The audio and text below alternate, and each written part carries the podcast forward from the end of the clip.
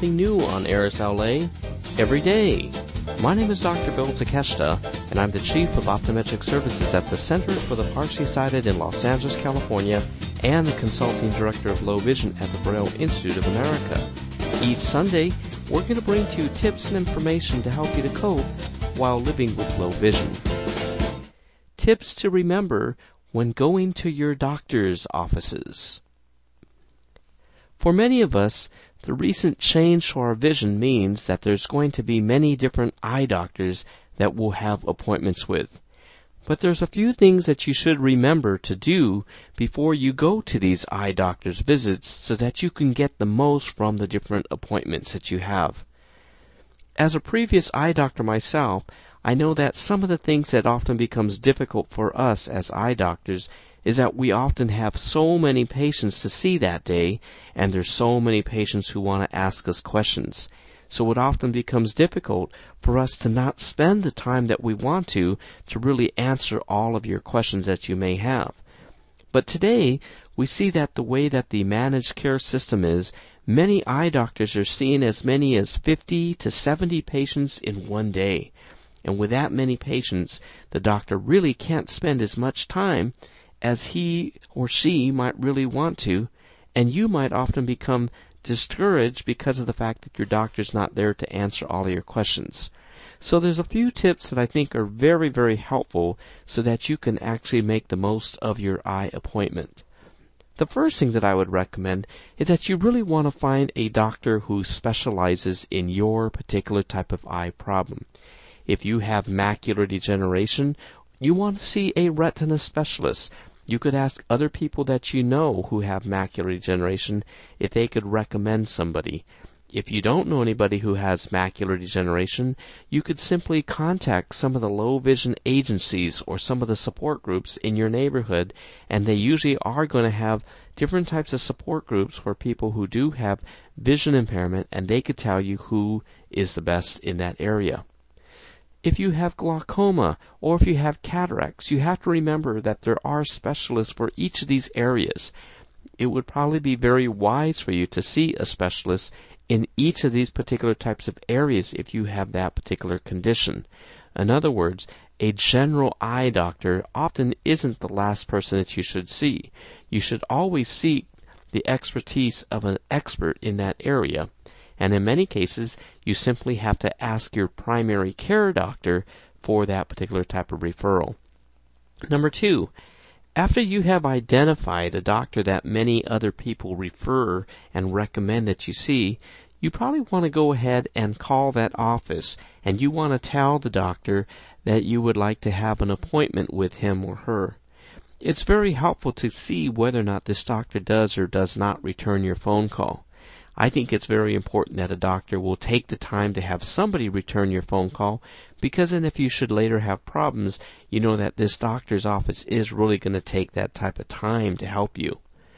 Number three, you should always then ask the receptionist what's the best time of the day to schedule an appointment for this doctor.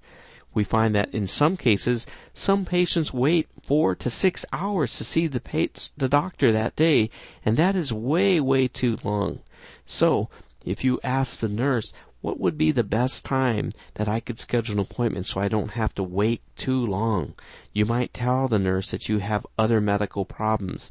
Maybe you have diabetes, or maybe you have low blood sugar, or other types of things, and it doesn't permit you to wait three or four hours in the office. So go ahead and ask them what would really be the best time to schedule that appointment. Number four, when you do make that appointment, you really should try to find a friend or a family member or somebody else who can go to that appointment with you. The reason for this is because you really shouldn't be driving. If you have vision problems, it's unsafe to drive, and the doctor's usually going to put eye drops in your eyes, which will make it harder for you to see after the fact. So you want to have a friend or a family member drive you and it's also very helpful to have that person accompany you so that if the doctor says something, that person could remember it as well. Number five, I always tell my patients that when you go to any doctor, whether it's an eye doctor or you're going to go to a cardiologist, you always want to take some type of a tape recorder there's different types of tape recorders that are available. There's cassette tape players that you can buy at Target and Walmart, and they're about $20 or so. They have some miniature tape players that are about $30, and they even have some that are called digital tape players. But this is a great thing so that when the doctor's explaining things to you, you could simply press the record button and you could record exactly all the instructions that the doctor has given you. Now, before you actually go to your doctor's appointment, the couple days before, I recommend that you do a few things.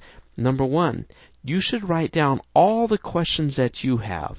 If you have any question that you want to ask your doctor, you should write them down on a piece of paper so you could give it to the doctor as soon as you meet the doctor for the first time.